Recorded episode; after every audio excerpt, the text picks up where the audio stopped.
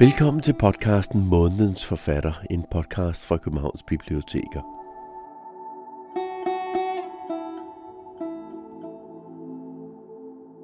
Velkommen til et portræt af en forfatter, der elsker at blande folkesavn, slægtshistorie, skovens og planternes verden sammen i sine romaner.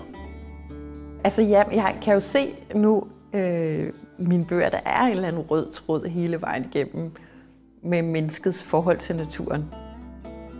Siger denne månedens forfatter Charlotte Weitze, og i den følgende podcast kommer hun mest til at fortælle om arbejdet med hendes på det her tidspunkt seneste roman Rosarium, der som titlen klart siger også handler om roser.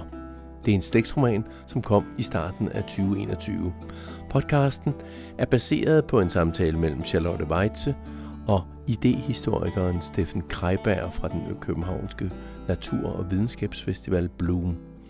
Samtalen var et videoarrangement i maj 2021 i arrangementsrækken Månedens Forfatter på Hovedbiblioteket i København, og det foregik under coronakrisen, så der var ikke publikum på. Men jeg vil lade Steffen Kreiberg byde velkommen til denne næsten en times snak med Charlotte Weitze. Jamen, velkommen til dig, Charlotte. Det er tak. virkelig øh, dejligt at kunne byde dig velkommen. Tak. Ja, og øh, nu sidder vi jo på et, øh, et øh, bibliotek her på Københavns Hovedbibliotek, og øh, det giver mig faktisk lyst til at stille dig et spørgsmål om, øh, hvad biblioteker egentlig betyder for dig, og om du har savnet dem, mens øh, vi ikke har været på dem. Og, øh, Ja, det er jo biblioteker noget at komme på, siden jeg var barn, og jeg har altid tænkt, at der var sådan, man går ind et sted, hvor der er en masse bøger, og det vil sige uendelige muligheder og historier. Øh, og her under nedlukningen, nu bor jeg i Odshavet, øh, og der har jeg selvfølgelig ikke kunne komme på biblioteket, men heldigvis så har jeg jo kunne hente bøger. Øh, og der er jo altid venlige bibliotekarer, der kan hjælpe med research, så jeg har hentet rigtig mange bøger gennem vinduet, sådan halvt åbent vindue på Assens Bibliotek. det, lyder, det lyder fantastisk. Ja. Jeg håber, der også er nogen på Assens Bibliotek, der eventuelt øh, har lånt øh, din nye bog, Rosarium. I hvert fald øh, stort tillykke med, øh, med udgivelsen af den her Tak. tidligere i år, og øh, tillykke med den flotte modtagelse af den. Og øh, ja, det skal i virkeligheden handle om den bog nu jo.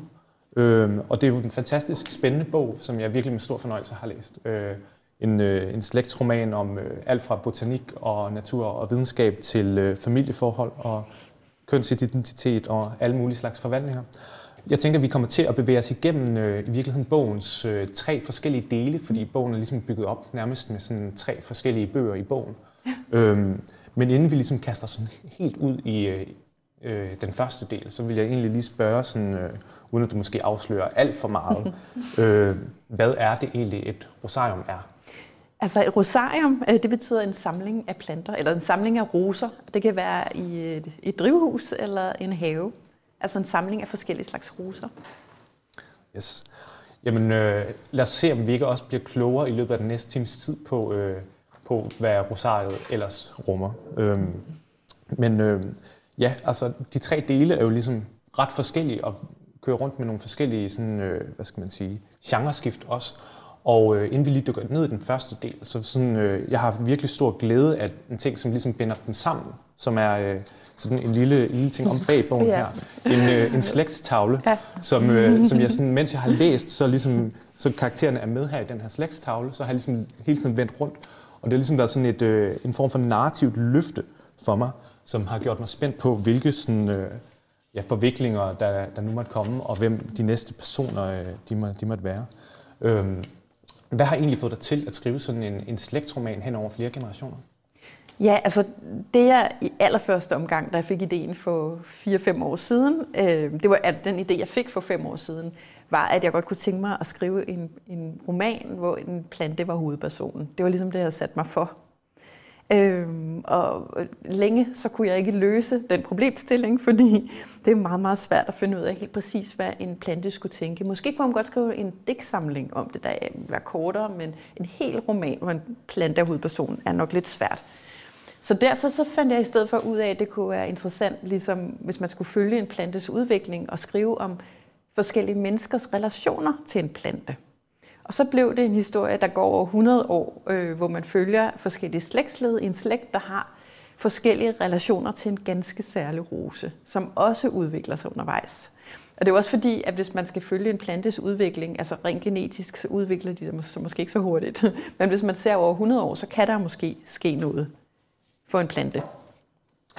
Det giver rigtig god mening. Jamen jeg tænker, så kan det være, at vi skal starte med at springe til bogens første del og ja. slægtens første led. Ja. Øh, og øh, ja, i bogens begyndelse, øh, der har slægtsfortællingen selvfølgelig sit udspring, men øh, vi starter egentlig i en scene, hvor en familie er på flugt. Ja. Hvad sker der her i den her scene? Ja, øh, i den allerførste scene af bogen, der har man bror og søster og deres mor og far, som befinder sig øh, i en lille skovlandsby. Og så kommer der nogle soldater, øh, og de flygter øh, ind i skoven og, og lever der. Øh, mor og far og søster og bror. Og på et tidspunkt så går forældrene fra dem, nærmest som i Grims eventyr, eller øh, Grims eventyr, der hedder Broder Lille og Søster Lille. Der er jo forskellige historier eller eventyr, hvor forældrene forlader børnene, og man ved ikke helt hvorfor, men måske er det for at søge hjælp. Og så ender det med, at bror og søster lever helt alene i den her meget, meget store Grims eventyragtige skov, og skal prøve at overleve alene i skoven. Hvad er det, der sker med familien herude i skoven? Ja, altså bror og søster, de flytter jo ind i en e, en gammel e, hvor de lever. Øh, og det er ligesom, om man ved heller ikke helt, hvor lang tid der går, for det er sådan en eventyrskov, så måske går der 100 år. De falder også i søvn på et tidspunkt og nærmest ved at dø sult. Og måske kan der have gået øh, flere hundrede år, før de vågner igen. Det ved man ikke rigtigt.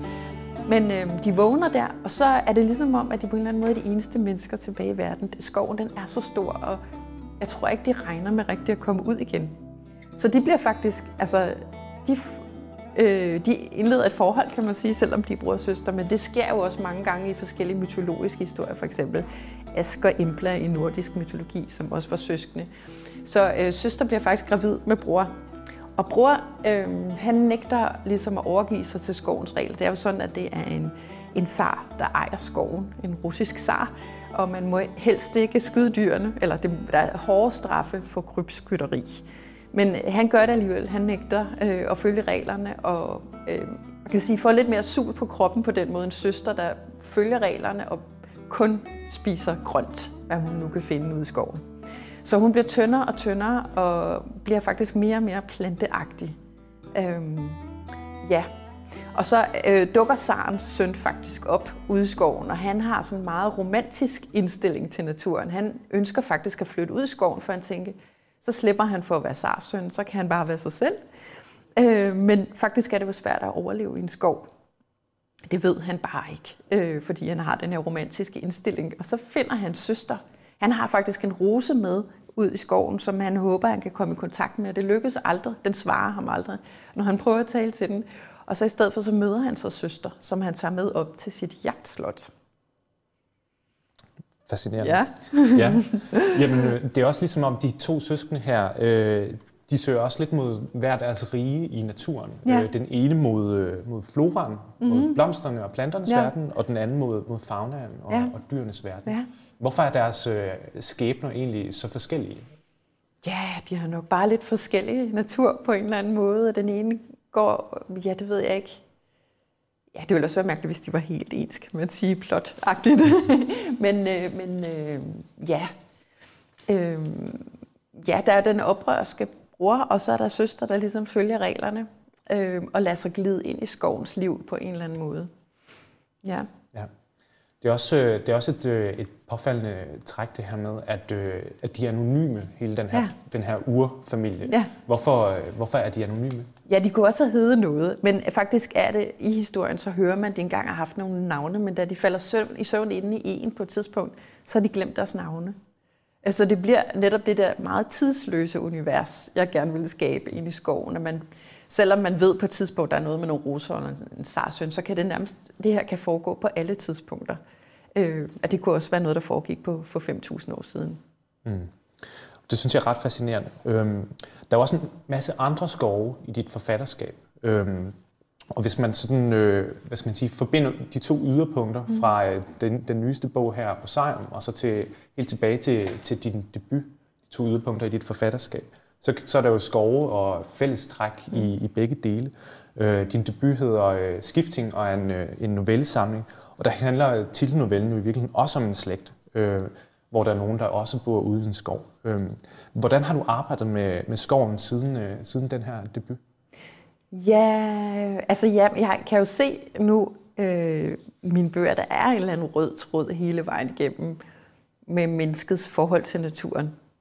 Øh, men jeg tror, at man kan man sige, hvis det har udviklet sig lidt undervejs, øh, så er jeg måske mere blevet bevidst undervejs, og der er det i hvert fald kommet ind i de seneste bøger, sådan et, et spor af øko- og klimakrise, kan man sige, om øh, hvordan oh, ja. mennesker ødelægger naturen. Jeg tror, at i, i de første par bøger, så handlede det ikke så meget om det.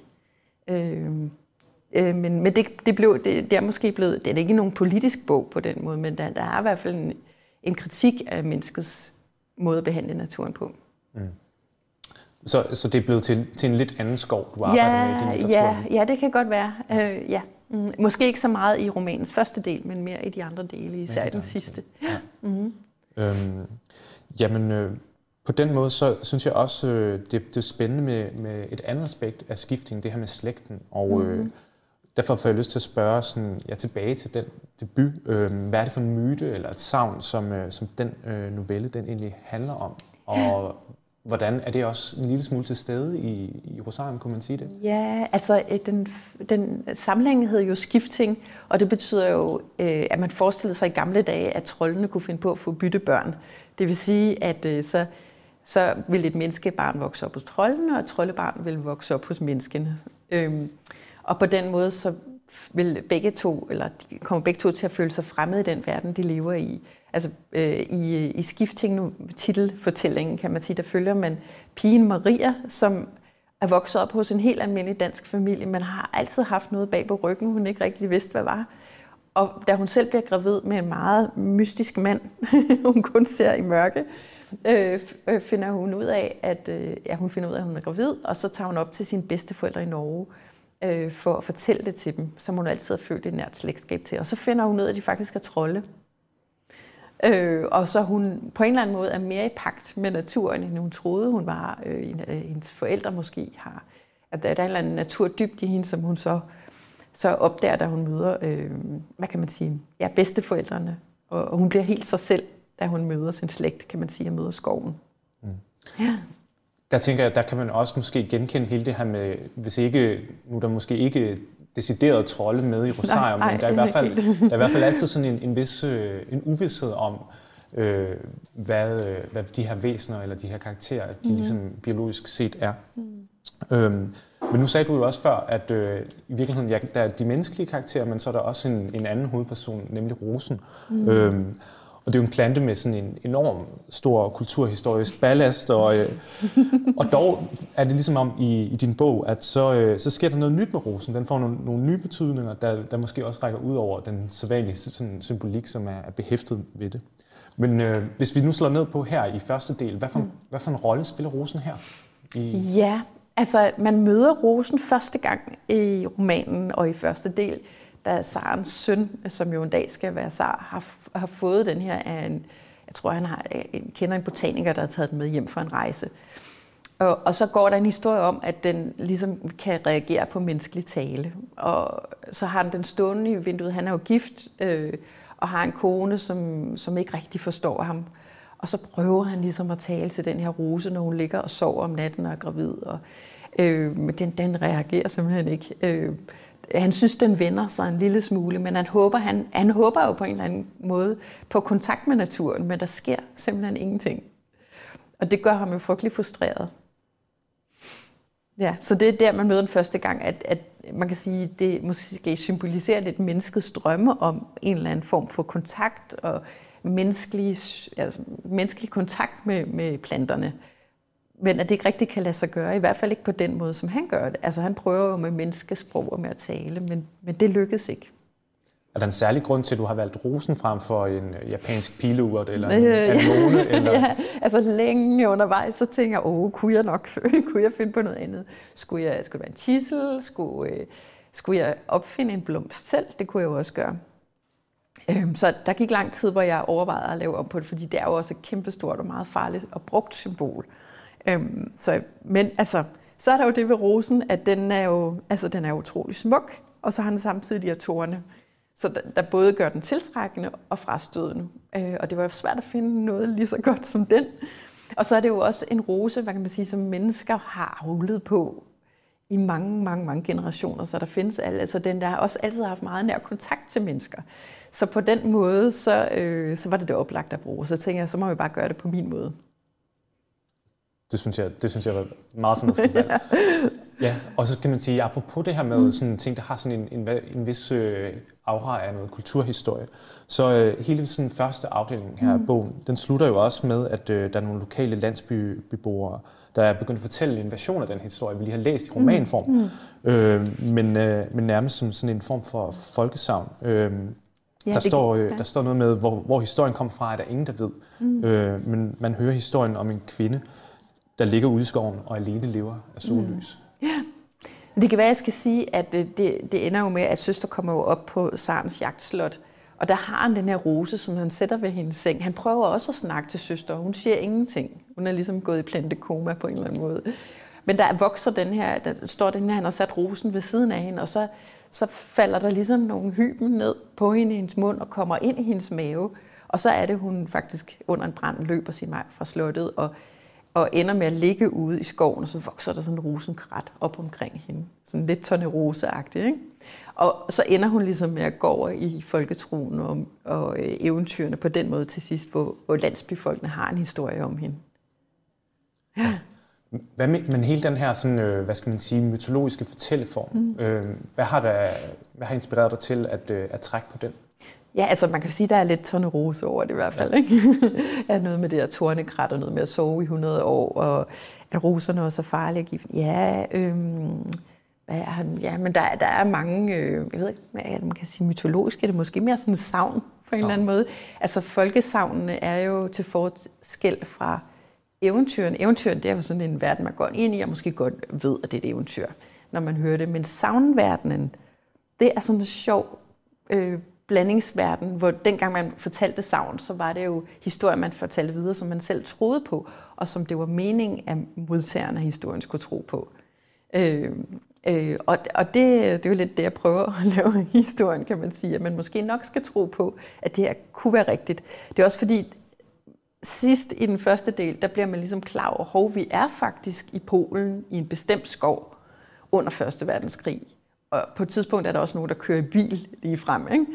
Og så lige pludselig bliver det placeret i en virkelighed, som kunne være helt virkelig. Og det er også det, savnen gør i den gamle folketro, kan man sige. Mm. Den placerer sig i en virkelig virkelighed, men alligevel i historier, der næsten er for fantastisk til at være sande. Det er lidt sådan moderne vandrehistorie, ikke? Ja. Så vi starter med, med sådan en eventyragtig illusion, ja, ja. så bliver det mere savnagtigt. Ja, og så ender vi i noget, der måske kunne være helt virkeligt. Ja. Der er jo også meget af historien om, det, jeg forestiller mig, at det foregår i den polske urskov Bialowice, som findes i virkeligheden. Og mange af de historiske ting, der er foregået i den øh, skov, kunne være rigtigt i virkeligheden. Mm. Altså, ja. ja. Der har altid været krige der, for eksempel. Og, ja, der er faktisk en historie om en zar, som... Øh, som øh, endte måske med ikke at være død. Man troede, han var død, men han måske levede som en eremit ude i, Sibirien. Så det kan godt være, det er rigtigt nok. ja. ja. Jamen, jeg synes, det er ret fascinerende også med, med det her genrespil, bare i ja. første del. Mm. Men hvis vi nu hopper videre til, til, til del 2 i ja. bogen, ja. øhm, så mm. skifter vi jo også øh, genre, kan mm. man sige, og mm. vi skifter også øh, til næste led ja. i, øh, i slægtstavlen, kan mm. man sige. Øhm, det bliver sådan en, øh, det er nærmest, man kan sige, det er en lille videnskabelig brevroman. Mm. Øh, I romanen Øh, og hvor første del havde titlen øh, Bror og Søster, øh, så har anden del titlen J. Mm. Øh, J. Hvad står det for? Det står for Johannes, som er født som Johannes, fordi at, øh, at øh, Johanna øh, er født i en mands krop, kan man sige, men er en kvinde, øh, og blev født i Snikkersten i 1918, øh, og, øh, og, og føler sig som kvinde. Øhm, og det er ikke så nemt, når man er født i 1918. Men Johanne, hun kaster sig også for måske, fordi livet er lidt svært for hende, at kaster sig over botanikken øh, og øh, bliver botaniker. Men øh, man kan sige, at brevet er et brev, fordi at det er det, hun, et brev, hun skriver til de døtre, hun faktisk får på et tidspunkt. Øh, og en forklaring på, hvorfor, hvorfor hun ikke har haft så nær kontakt med dem. Hun forklarer faktisk hele sit liv i brevet. Øh, og så er man jo spændt på, om hun nogensinde får sendt det afsted til dem. ja. Så øh, skal jeg fortælle lidt om, hvad den handler om? Eller? Ja, ja, ja, ja, måske lige introducere det, og ja, så tænkte ja, jeg, det kan sådan, jeg lige, at, kort lige øh, at vi så eventuelt ja. kunne tage en, uh, læse en passage ja, op ja, fra, det kan vi fra brevet. Ja. ja, altså øh, Johan er jo født der i 1918 og bliver botaniker og rejser ud i verden og har også hørt om den, den der rose, der reagerer på menneskelig kontakt. Og hun tænker, hvis jeg finder den rose, vil det ligesom ændre menneskers verdensbillede. Det vil ligesom gøre verden større. Og hvis det kan lade sig gøre, så vil det måske også være sådan, at menneskeheden også vil acceptere og forstå, at mennesker kan være ligesom mig. Øh, så det er det, hun håber på, og ender så øh, ude i den polske urskov Białowieża, der hvor øh, søster var, som jo fødte et grønt barn ud i skoven. Øh, der ender hun i et nonnekloster, øh, og er jo frygtelig bange for, at nonnerne skal finde ud af, at hun har en mandekrop. Men deroppe møder hun i, et, i klosteret under 2. verdenskrig, møder hun så Esther, der blev født ud i skoven af bror og søster, øh, som er et grønt væsen, med, øh, som hun møder, og så faktisk kommer til at gøre gravid. Og Esther får tvillinger. så det er de tvillingepiger, øh, Johannes skriver til. Og øh, så ender det med, at hun tager tilbage til Danmark og øh, bliver gartner i Botanisk Have, og har spærret Esther inde i et skur, fordi Esther er slet ikke til at styre. Øh, så der lever hun så rigtig mange år og har afleveret pigerne på børnehjem og ender med til sidst at tage til USA. Øh, så det er på en måde sådan et form for afskedsbrev til pigerne, tvillingepigerne. Ja. Ja, mm-hmm. en fantastisk. Og ja. Øh, ja, vi, har, mm-hmm. vi har tænkt på en passage, ja, som, øh, som, som ja. er, øh, hvad skal man sige, ikke i slutningen af Johannes brev, men mere sådan fra hendes øh, ja, opvækst og formativ periode. Ja, fordi her kommer øh, det transkønnede aspekt jo også ind, ikke? hvordan hun er født, som en dreng, og det tænker hendes forældre også, hun er, men hvor hun føler sig som en pige, men finder ud af, at ude i naturen, der kan alt lade gøre. Altså, naturen er ikke fordømmende, og det er det, øh, afsnittet handler om her. Og vi er, befinder os jo i Snækkersten i 1925 eller sådan noget.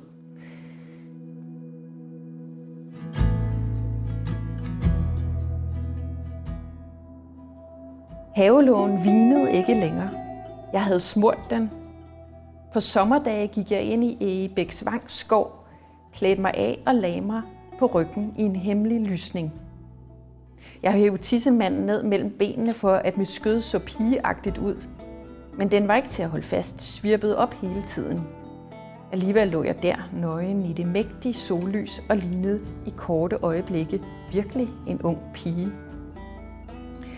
Fuglene fortsatte sangen. Rundt omkring var naturens øjne, og de ikke så meget som blinkede. Der var træernes knastøjne, rådyrenes brune linser eller insekterne, som kunne have flere hundrede øjne. Alle virkede ligeglade med mig. Jeg græssede kærtegnede endda min krop, og rovfuglene cirklede uden at se den som et bytte. De små planter under min krop var nok irriterede, enten fordi jeg skyggede eller maste – men for dem kunne jeg lige så godt have været en sten eller et sovende dyr. Et par gange sneg jeg mig ud om natten. Jeg ledte efter natplanter, ganske som den store svenske botaniker Carl von Linné havde gjort.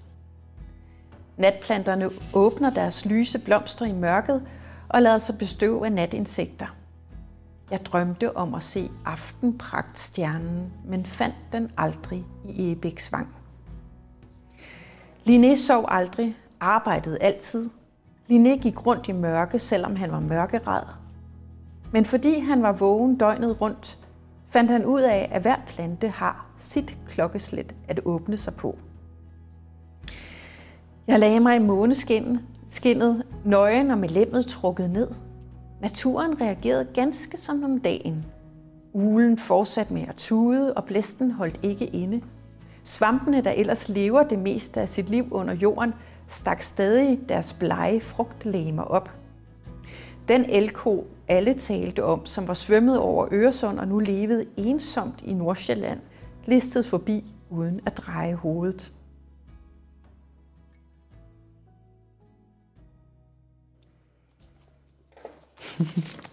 Tusind tak for det.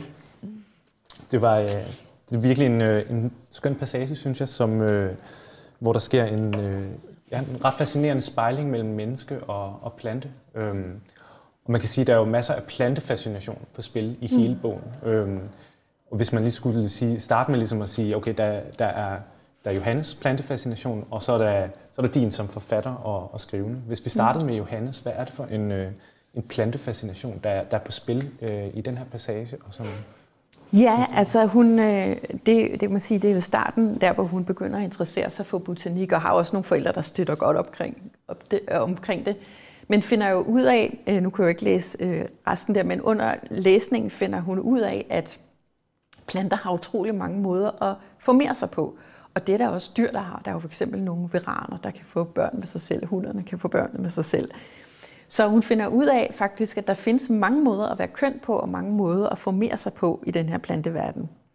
Øhm, og det, det har jo også frustreret botanikere længere tilbage, for eksempel bare altså i, i øh, hvad hedder det, i folketroen, der kunne man ikke forstå for eksempel, at planter eller bregner øh, ikke havde blomster.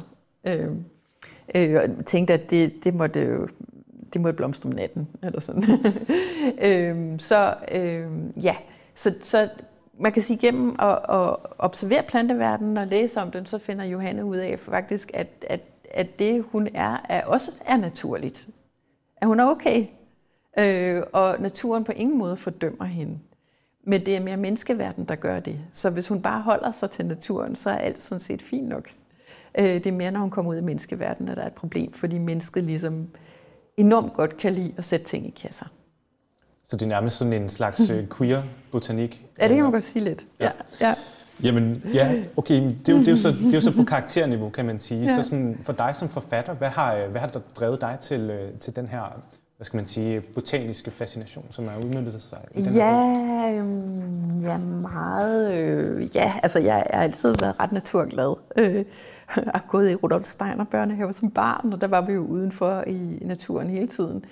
Øh, og øh, Ja, altså jeg vil sige, den, den åbnede sig også mere, da jeg begyndte at researche, ikke? fordi jeg vidste godt nok noget om planter, men øh, så da jeg begyndte at læse om det, jeg læste meget bredt, øh, så jeg har læst øh, botanikbøger med plantefysiologi, sådan helt, øh, hvad kan man sige, på den, på den meget øh, naturvidenskabelige måde, og så har jeg sådan ligesom også valgt at brede det ud, så jeg har læst om alt muligt, også lidt random-agtige opfattelser af planter, for eksempel at der var nogen i 70'erne, der mente, at planter var rigtig gode til at finde ud af, hvornår der var Mars men i nærheden, hvis man satte sådan nogle måler på og sådan noget. Ikke? Så, så alt også fra euforiserende planter og hvordan, også folketroen har jeg også læst om, eller ja, studeret af, i forhold til, hvad, hvad har man forestille sig om planter gennem tiden, og hvilke egenskaber de har haft. Så jeg har, man kan sige, researchet meget bredt på det med planter, for at kunne skrive den.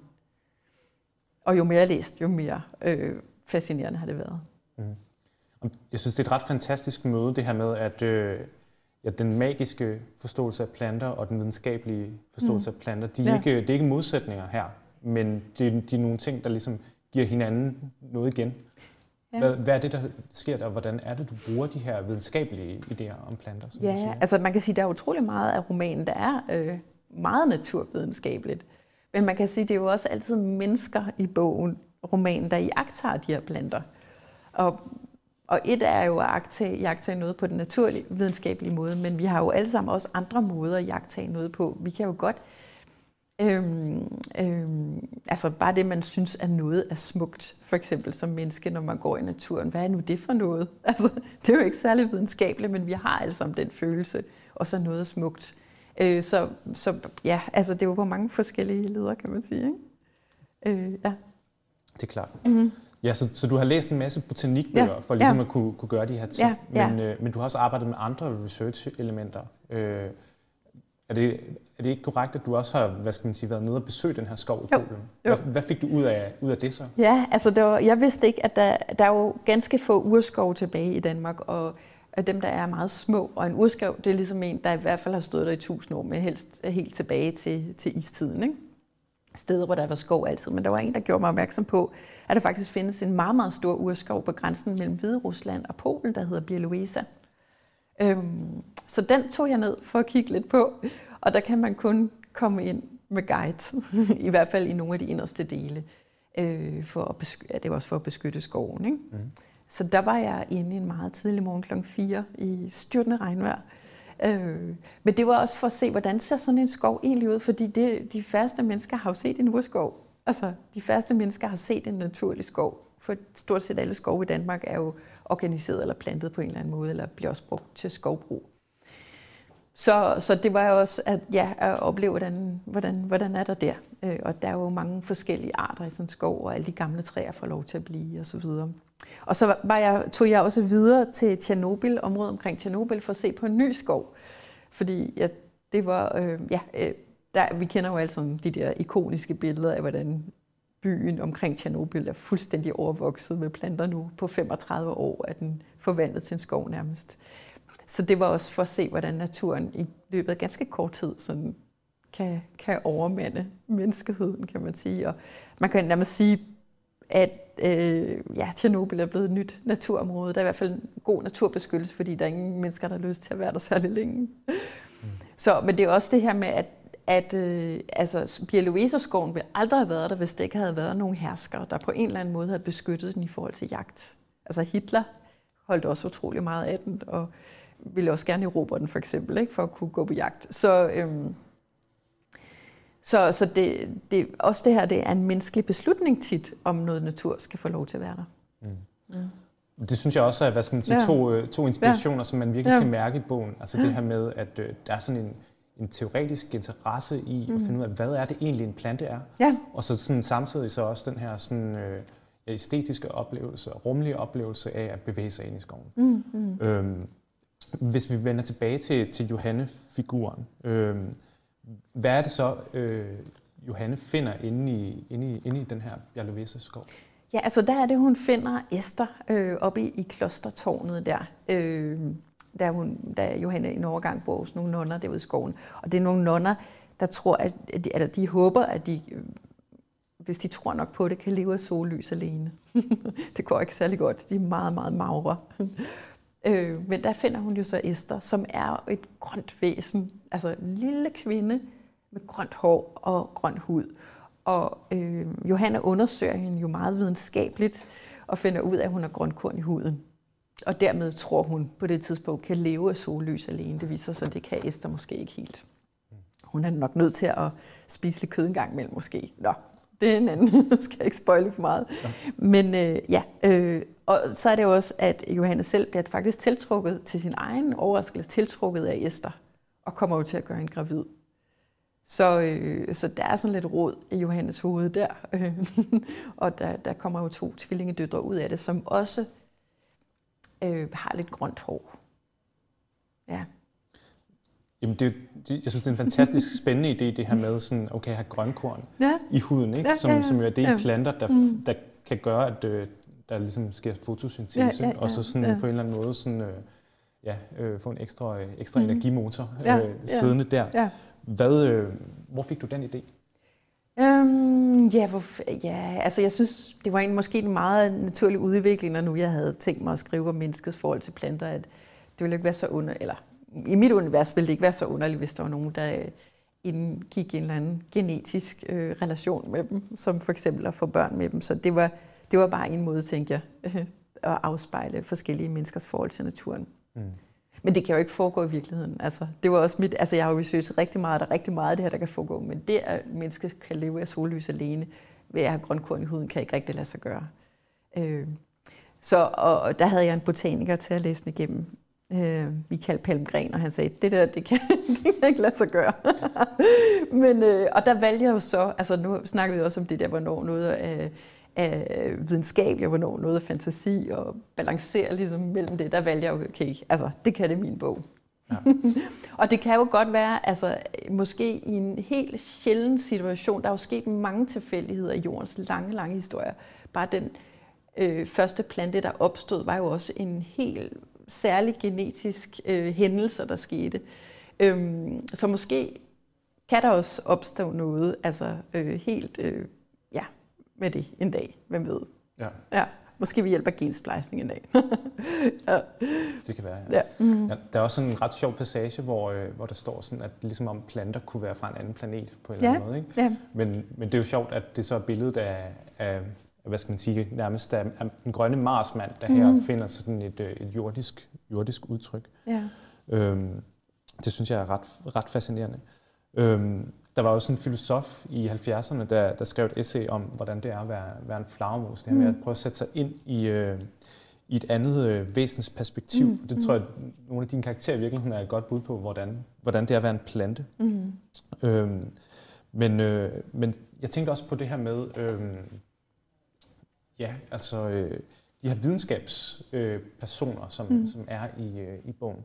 Øh, det er jo sådan, øh, måske sådan lidt en, øh, en bølge inden for øh, ny dansk litteratur lige nu, øh, at der kommer sådan et, øh, et fokus på, på danske videnskabspersoner. Øh, Eva Tind har lige udgivet en, øh, en bog om øh, den danske modsmiddelforsker mm. Marie Hammer, ja, og Lotte ja. K. Andersen har lige udgivet en bog om, øh, om mm. seismologen Inge mm. Lehmann. Mm. Men hvad er det for en interesse for, for de her glemte sider og de her kvindeskikkelser i videnskabshistorien, som vi ser lige nu? Ja, det, ja faktisk er Marie Hammer også kort på besøg i min bog. Ja. Johanne møder hende på et tidspunkt, og den rejse, som Marie Hammer har øh, til Sydamerika, den er, der er faktisk inspireret til, til Johannes rejse til Sydamerika.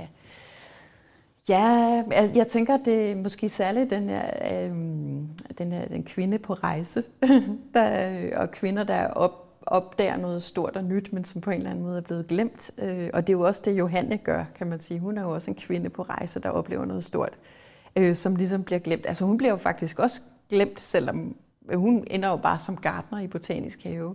Der er ikke nogen, der ansætter hende. Øh, hun, de synes nok også, hun ser lidt underlig ud, og hvad hun for en mærkelig en, en mandekrop, der har en kvindekjole på, og de ved ikke rigtig, hvad de skal tænke om hende. Så, øh, så måske så øh, er Johan også en, der ikke passer ind i den her mandeforskerverden, og ligesom lever sådan lidt afsides og lidt glemt i det her, det her øh, lille hus i Botanisk Have. Så, så jeg, der er helt klart en, en eller anden bølge følge med, med i forhold til at, at huske, huske de glemte videnskabskvinder. Mm. Mm. Ja. Der er også forskere i nogle af dine andre bøger, så det, er sådan, øh, det synes jeg har været ret sjovt mm. at læse. I, øh, I Den afskyelige er der også en, øh, sådan oh, ja. en, øh, en øh, falderet onkel, øh, Johan, der går og leder efter fossiler fra, fra smeltede gletsjer. Ja. Øhm, men i sådan slægtsperspektiv, så bliver det måske også et spørgsmål om, øh, hvad det vil sige at have forskere i familien. Mm. Men, øh, men hvad, er det, hvad er det, de her forskere de kan som, som karakter? Øhm, ja, øh, altså i den afskyelige, der, der, den handler om klima og klimaændringer, afskyelige snemænd og sådan noget. Der er, øh, der er forskeren onkel Johan, der drikker lidt for meget. Og det, det er sådan en fremtid, hvor, hvor isen er begyndt at smelte, så der, hvor arkeologer virkelig finder noget, det er isen. Og det er jo, man kan sige rigtigt nok, at det, der kommer vi nok til at finde en hel del med tiden.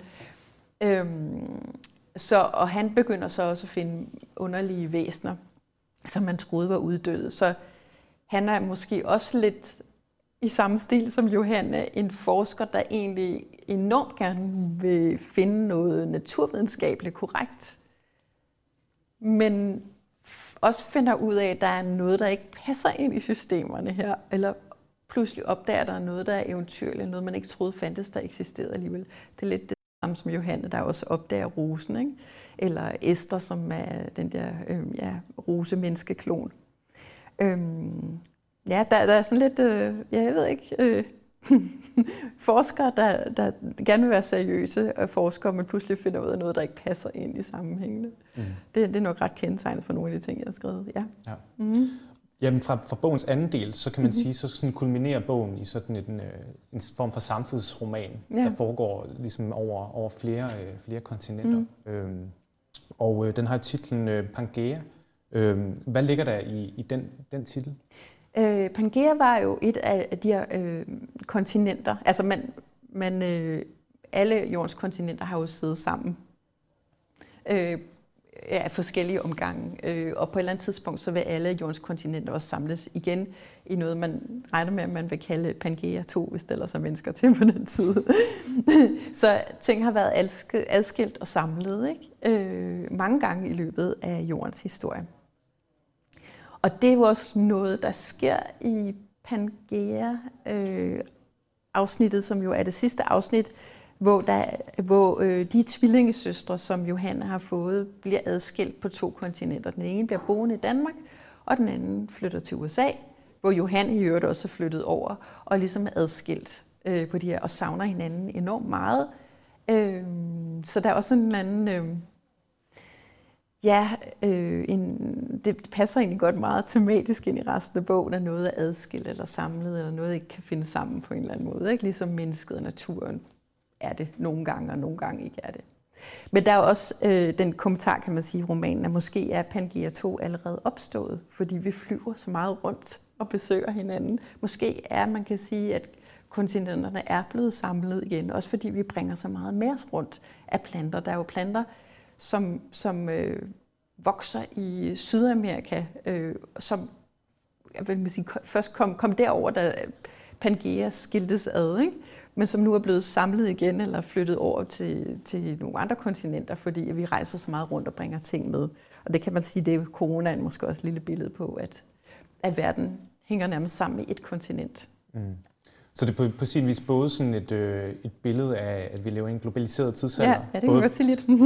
både hvor planter er globaliseret, ja. og hvor menneskelig transport ja, er globaliseret. Ja, ja, ja. Men det bliver også sådan et billede på, øh, på, på hvad skal man sige, familiesplittelse og, mm. og samling. Ja. Øhm, sådan helt kort, er der sådan håb for, for slægten forud? Øh, altså, øh, ja, altså for slægten Rosarium. Ja, ja det, altså Øh, øh, nu, jeg ved ikke, hvor meget jeg skal afsløre, men i hvert fald er der jo, øh, hvad kan man sige, Johannes oldebarn, Fine, har faktisk nærmest de samme grønne gener som Esther, øh, det, lille, det lille grønne væsen, som bror og søster fik, og har også øh, grønkorn. Og hun optræder jo i bogens sidste del, og hun har sådan nogle fremtidsstrømme, eller også er det noget, der virkelig foregår ind i hendes hoved, hvor hun ser ind i en sådan verden, hvor rosen har bredt sig ud over hele verden. Og øh, der lever hun egentlig ret alene med sin nye slægt. Der er jo alle de andre mennesker døde. De, altså, rosen udsender noget pollen, der gør, at folk bliver dårlige. Så, øh, så man kan sige, at hvis man skal se håb øh, i slutningen af Rosarium, så kan man sige, at de mennesker, der genetisk eller på andre måder kan finde ud af at leve i en form for symbiose med planteverdenen, de overlever. Så vi skal bare i gang. Ja. Det, det, det lyder meget håbefuldt. Ja. På den note, så, så vil jeg lige finde et par spørgsmål fra publikum, mm. som, øh, som vi lige har tid til at øh, komme ind på her. Og jeg kan se, at vi har et øh, spørgsmål fra, ja, fra Jonas, som, øh, som skriver, at det er let at mærke, at du er meget optaget af de klimaudfordringer, vi står med i dag. Hvordan har du selv ændret adfærd over for naturen og indrettet dig i dit eget liv i den forbindelse? Ja, øh, nu skrev jeg den, øh, den afskyelige, som udkom for 4-5 år siden, øh, som handler om klima og klimaændringer, og afskyelige snemænd og kærlighed. Der foregår meget den også. Øh, og jeg vil sige, at man kan ikke skrive en roman om klima eller økokrise, øh, uden at man må handle på det. Altså, så, så kan man ikke holde ud og leve i det, øh, og sætte i øjnene i så mange år, som det tager at skrive to romaner, der handler om det. Så øh, øh, hjemme hos mig øh, har vi, lavede vi faktisk vores egen 2030-plan for 10 år siden, før regeringen. Vi tog hjemmesiden før regeringen, øh, og har lavet sådan et nyt tiltag hjemme hos os hvert år, hvor vi... Øh, i min familie, hvor vi, vi laver et nyt øh, klima- eller økotiltag. Øh, fordi jeg tror, den eneste måde at, at kunne, ja, altså, det, at det er at handle på det her. Øh, og man kan sige, at romaner, de snakker jo kun. Jeg ved ikke, om, om Jorden har kunne mærke, at jeg har skrevet Rosarium. det ved jeg ikke. Men øh, så derfor så har jeg også, altså det har været nødvendigt for mig øh, simpelthen at gøre noget praktisk, som sådan kan måles og vejes også. Ja. Mm. Jamen jeg tænker, vi tager et, øh, et spørgsmål mere her, som er øh, fra Trine, som skriver, tror du, at øh, coronakrisen har været med til at skubbe til vores forhold til naturen og gjort os mere åbne over for naturen? Det tror jeg helt klart. Altså, det har været noget, der har ligget i tiden øh, de sidste par år. Man kan bare se, at alle de trendy kø, caféer i København skulle lige pludselig have planter over det hele. Så, så det er ikke sådan noget nyt på den måde. Men, men jeg vil sige det her med, at er vi under coronaen og stadigvæk, altså det eneste vi ligesom sted, vi kan være, hvor det føles sådan rimelig ufarligt, det er faktisk i naturen. Så vi ligesom er ligesom blevet sat lidt i skammekroner. det eneste, vi har fået lov til at kigge på, det er træerne. Og det har nok bragt nogle tanker op i mange mennesker. Men det, og, og så har det givet noget andet af, at vi så pludselig er blevet for mange ud i naturen. Vi skal jo sådan set holde os lidt på afstand, så den kan få lov til at være lidt i fred. Men jeg er sikker på, altså, at det har, det har ændret. Øh, jeg håber, det bliver ved, og det er bare noget, der kun er begyndt nu. Mm. Ja, en be- ny bevidsthed. Mm. Har, men har det, så du det også komme som en tendens før coronakrisen, at der var en optagethed af, af naturen? Ja, det tror jeg. Eller også er det bare mig selv, der ligesom har været det. Men øh, ja, øh, ja øh, altså det begyndte med... Altså jeg er jo selv flyttet på landet for 12 år siden, ikke? og så kunne jeg pludselig se, da jeg blev flyttet ud på landet, at inde i København begyndte folk at få byhaver og hipsterskæg og skulle have bier på taget og sådan noget. Vi tænkte derude på landet, hvad laver de? Hvorfor flytter de ikke bare på landet? Men, så der, der har været en tendens, tendens før, altså også en bevidsthed omkring, øh, om vi passer på jorden, eller hvordan vi skal gøre det. Ikke? Mm. Mm. Det, det er måske faktisk tidsånden, der vi at slå ind på Charlotte Weitze-banen. Ja, det kan godt være, at jeg ja. virkelig har været frygtelig gammeldags i mange, mange år. eller foran. ja, det kan også være. Ja, ja og... Øh, så har vi et, øh, et andet spørgsmål her fra Liv, som skriver, øh, hvilken betydning har religiøs mytologi i din research og i romanens fremstilling af tiden? Du nævnte Asger Embla fra nordisk mm. mytologi som inspiration til bror og søster, men hvordan for eksempel med Østens religioner? Jeg fornemmer, at romanen slutter med en ny begyndelse. Mm, det ved jeg ikke rigtigt, om der er Østens religioner med. Det, det har jeg ikke rigtig tænkt over. Øh, og så skulle det være sådan noget lidt mere spirituelt, der er på færre i historien. Øhm, men jeg ved ikke om, hvor meget religiøst der har... Nej, det ved jeg ikke rigtigt, egentlig. Nej. Det har jeg ikke tænkt sådan... Men, men det spirituelle så, kan du sætte nogle ord på, hvordan du ser det som en, en mm. kraft, der måske også giver, giver mening i, i en moderne tilværelse?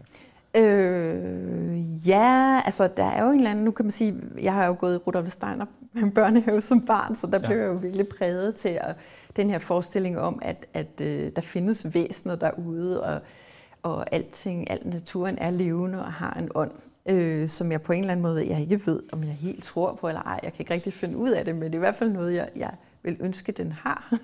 altså lidt en drøm om, jeg godt kunne opleve det. Så det har jeg jo oplevet, kan man sige, ved at skrive romanen. på en eller anden måde selv. Øh, ja, på nogen måde kan man godt sige, at den er lidt spirituel. Ikke? Fordi øh, at at planterne får en eller anden form for åndelighed, eller i hvert fald, ja. Mm. ja. Jeg tænkte også på sådan, øh, nu, nu, nu nævnte du også mm. før, at der var nogle øh, gråzone-situationer mm. nærmest mm. i bogen, ikke? med noget, der minder om incest, og noget, mm. der minder om måske øh, noget, der minder om voldtægt mm. nærmest. Så øh, det er jo ikke altid sådan nogle glansbilleder af mm. familierelationer, nej, nej, nej. Der, bliver, der bliver tegnet i Busan. Mm. Altså. Og hvad, hvad kan vi lære af det? Altså, Mm, det ved jeg ikke, altså, men, men man kan sige, at i romanen er det jo for mærkelige former for forplantning, der sker undervejs. Ikke? Og brors søsters forhold, man kan sige, det er jo kulturelt ikke i orden. Men det, at de får et barn sammen, det gør faktisk, at der er nogle gener, der bliver fremtrædet, netop de der grønne gener, som de også har haft i sig. Og det er det, der gør, at, at pludselig det her grønne barn kan opstå. Øhm, så den handler jo, kan man godt sige, om forplantning på alle mulige forskellige måder. Også dem, der sådan kulturelt måske ikke er i orden, men, men sker alligevel. Ja. Mm. Øhm, jeg synes også, der i, som en gennemgående kraft i dit mm. forfatterskab er sådan en, en form for rummelighedens etik. Vi skal have plads til øh, den afskyelige snemand i den afskyelige. Vi skal have mm. plads til de her skiftinge, og øh, vi skal også have plads til, sådan, øh, til karakterer som Johanne og Esther. Mm. Øhm, men så får jeg lyst til i virkeligheden at spørge dig som, øh, som øh, hvad skal man sige, dukkeføreren bag mm. de her karakterer. Er der mm. nogle af de her karakterer, du ikke kan lide? Nej, jeg kan godt lide dem alle sammen. Du kan lide dem alle sammen? Jeg kan lide dem alle sammen, ja. ja. Det skal man kunne. Øh, og der er jo heller ikke en, altså, hvis man skal som forfatter skrive nogle runde personer, der virker troværdige, så har alle jo gode og dårlige sider. Man kan jo sige, at jeg kunne også valgt at beskrive, at Johanna er jo ikke, man kan sige, hun er jo den sårbare, fordi hun er er transkønnet, og det er svært at være hende i den verden, hun lever i. Men alligevel er hun jo ikke udelukkende en god person. Altså, hun har også sine dårlige sider, og sådan er det jo med alle mennesker. Øhm, ja, så det, hvis man skal skabe runde karakterer og troværdige karakterer, så skal de have begge sider. Og man skal jo som forfatter holde af dem begge. Ja. Det, det synes jeg mm. er meget fair, men også mm. meget rummeligt. Er der? ja. øhm, så tænkte jeg på, øh, hvis nu du ikke var blevet forfatter, øh, men skulle have givet dig kast med en, for eksempel en naturvidenskabelig øh, disciplin eller en anden, øh, en anden retning i dit liv, hvad, hvad ville du så have kastet dig over? Øh, ja, der var tre ting, jeg måske gerne ville. Øh, ja, jeg drømte, øh, da jeg var meget yngre, om at være øh, arkeolog. Jeg tror måske, det er det med at grave nogle mærkelige ting ud, man ikke ved, hvad er, og forestille sig, hvordan det har haft det liv engang. Og, eller også ville jeg måske have været biolog, øh, eller arbejde med historie på en eller anden måde. Det tror jeg nok. Og så har jeg faktisk en uddannelse fra universitetet, der hedder folklor. Jeg er folklorist, eller det, det, jeg har studeret folkemindevidenskab, der hed det før i tiden som jo er et studie beskæftiger sig med eventyr og savn og myter og vandrehistorier, altså alle de folkelige fortællinger og forestillinger. Så det kan også være, at jeg er blevet folklorist. Ja. Sådan rigtigt. Ja, sådan på universitetet. Ja. ja, ja, ja. ja. Men, men hvad så med, altså i dit forfatterskab, nu har vi jo ligesom fået den, øh, den store, øh, vi, har, vi har fået folkloristik mm. i dit forfatterskab hele vejen igennem, mm. så vi har fået en stor klimabog med den afskyelige, mm. og en øh, stor botanikbog med mm. Rosarium. Mm. Øhm, kaster du dig over noget nyt til den næste? Åh, oh, ja. Det, ja, altså det tror jeg jo hver gang. Ikke? jeg tænker hver gang, nu er det sidste gang, jeg har skrevet noget, der er eventyrligt. Og så, altså med den klimaroman, den afskyelige, så tænker jeg, det er første gang, jeg skriver noget, der er helt øh, realistisk. Og så lykkedes romanen først, øh, da jeg fandt på den afskyelige snemand. Så var det ligesom op, så hang det hele sammen for mig. Så jeg tror måske, at øh, aldrig nok jeg helt slipper det eventyrlige. Nej. Nej, man kan jo ikke vide. Ja. Nej. Ej, men indtil videre, så tror jeg også, øh, jeg taler måske også på andres vegne, at vi er glade for, at du, du holder fast i det eventyrlige og, og giver det en, øh, en stemme i dansk mm. litteratur. Øhm, inden vi runder helt af, så har vi en øh, boganbefaling, som, mm, øh, som ja. du har taget med til os. Ja, nu valgte jeg bevidst ikke at snakke så meget om det, så det skulle være lidt en overraskelse ja. til sidst. Men det er Heksens håndbog af Danny Drohyl, den for nylig afdøde heks øh, fra Rolskov. Og den øh, fik jeg som teenager, den her, så du kan se, den er sådan lidt brugt. Og øh, da jeg var teenager, så øh, synes jeg, at den her var meget spændende. Det synes jeg også stadig lidt, eller det synes jeg også stadig. Men der, der prøvede jeg at, at gå ud og samle urter og prøve at se, om jeg kunne lave noget magi og sådan noget. Det lykkedes aldrig helt, og jeg tror også, jeg var for bange for at sidde på gravhøj om natten og sådan noget. Så det blev mest til læsning, og det blev også til at samle urter. Men faktisk meget af det, jeg har lært om at genkende planter og sådan noget, det var noget, jeg lærte af Dennis Ruhyld. Tak for det. Øh, og også måske interessen for folkloristikken og det eventyrlige og sådan noget startede dengang. Så den kan jeg godt anbefale, mm, hvis man vil i gang med noget magi. Ja, det synes jeg er en øh, fremragende anbefaling. Ja. Jeg har ikke selv læst bogen endnu, mm. men, øh, men glæder mig meget til at, øh, at dykke ned i ja, den. den er lige kommet i en ny udgave. Ja. Ja, øhm, ja. Men øh, jeg tror, det var, det var det, vi nåede for, øh, for nu. Så mm. tusind tak for, at du ville, øh, ville være, være med, Charlotte. Det var en kæmpe fornøjelse. Tak fordi du kom. Jeg glæder mig til at øh, følge med dit øh, forfatterskab fremover. Og øh, jeg håber også, at alle derude har fået rykket lidt på grænserne for, hvad der er natur og virkelighed, mm. og føler sig lidt mere planteagtige nu. Ja.